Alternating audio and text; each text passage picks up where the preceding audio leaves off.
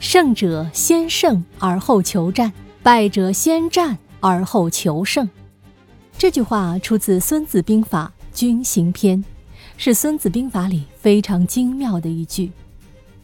孙子说啊，善于用兵打仗的人，先立于不败之地，而后不放过敌人的漏洞，取得胜利。所以，能打赢的军队，先做到主动防御，立于不败之地。然后再去和敌人交战，而莽撞发动进攻的军队往往是败仗。先胜而后求战，成功属于有准备的人，胜利是自然而然的。先战而后求胜，就算胜利了，也只是偶然的。那么，如何做到先胜而后求战呢？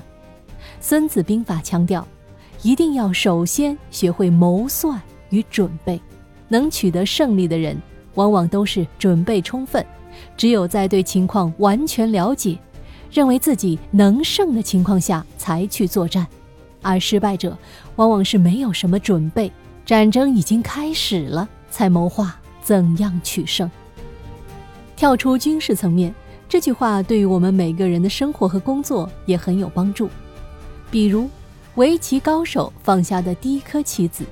作家写下的第一句话，热火朝天的工友们打下的第一根桩，朴实的农民挖下的第一铲土，守道源于心道，心动先于行动。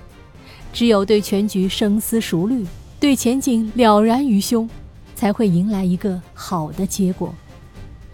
此外，如果把人生不断挑战自我、战胜自我的过程也看成是一个个无形的战场，谁不想成为一个常胜之人呢？那就眼光放远一点，格局看广一点，布局更深一点，谋定而后动，不打无准备之仗。